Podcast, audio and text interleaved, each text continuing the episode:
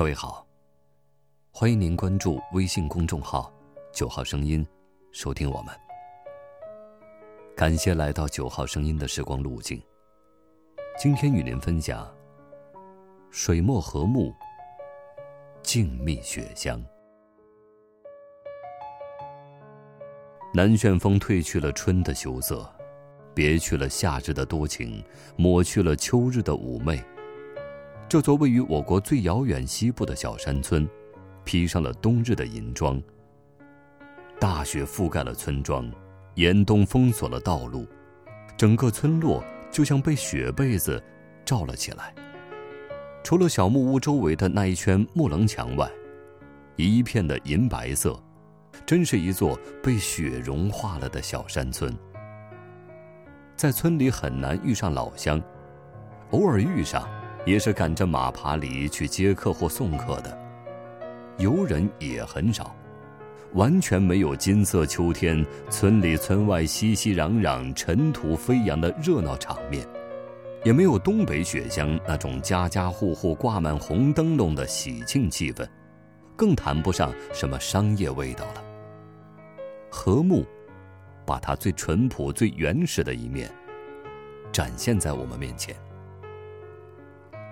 和睦的清晨是最迷人的，天还未亮，我们就乘马拉爬犁爬上位于村西头的大平台，从高处可以一览无余的俯视整个村庄。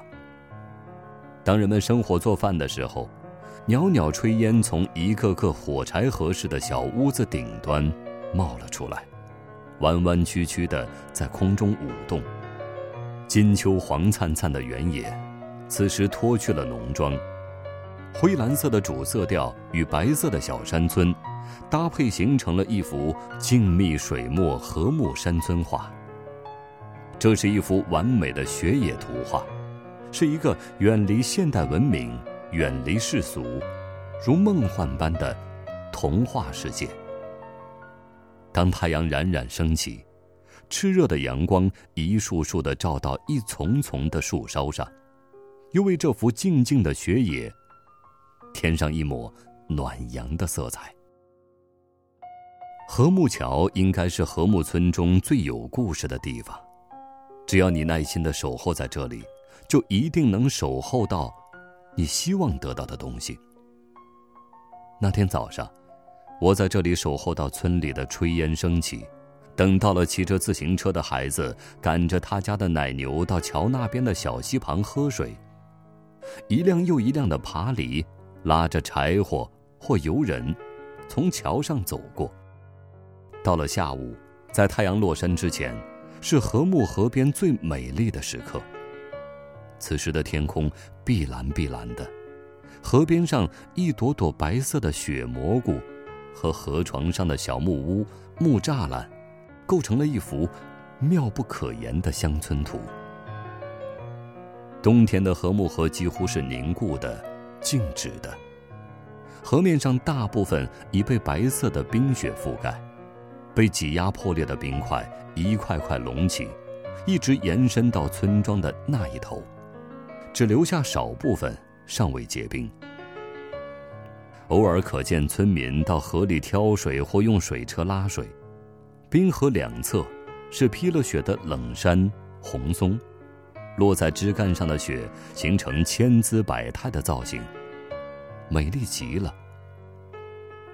和睦村村庄的木棱屋是我们祖先居住方式的历史浓缩。没有楼房之前的房子似乎都是这个样子，童年时代用蜡笔画的小屋子。也是这个形状，说明在我们的记忆深处的房子就应该是这个样子的。在这里，我们找回了童年的记忆。这里是一个梦如童话般的世界。偌大个村子几乎听不到什么声音，人的说话声和电视节目声，似乎都被消声器吸收了似的，没有一点儿的声响，只是偶尔听见几声狗叫。晚上站在星空下，满天繁星下静谧的山村，白雪反射着月光，将本应黑暗的村庄辉映得如白昼一般。幽蓝幽蓝的天空下，一座座小木屋轮廓清晰可见。和睦的夜，有着水墨般的静谧。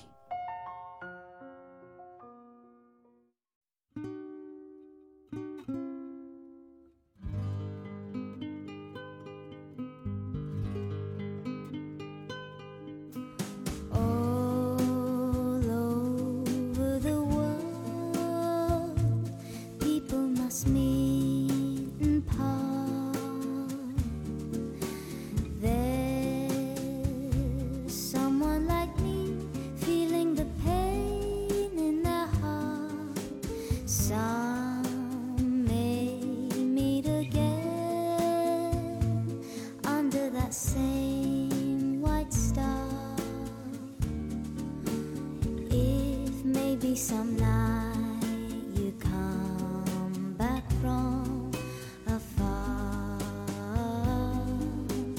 Who cares if tonight I don't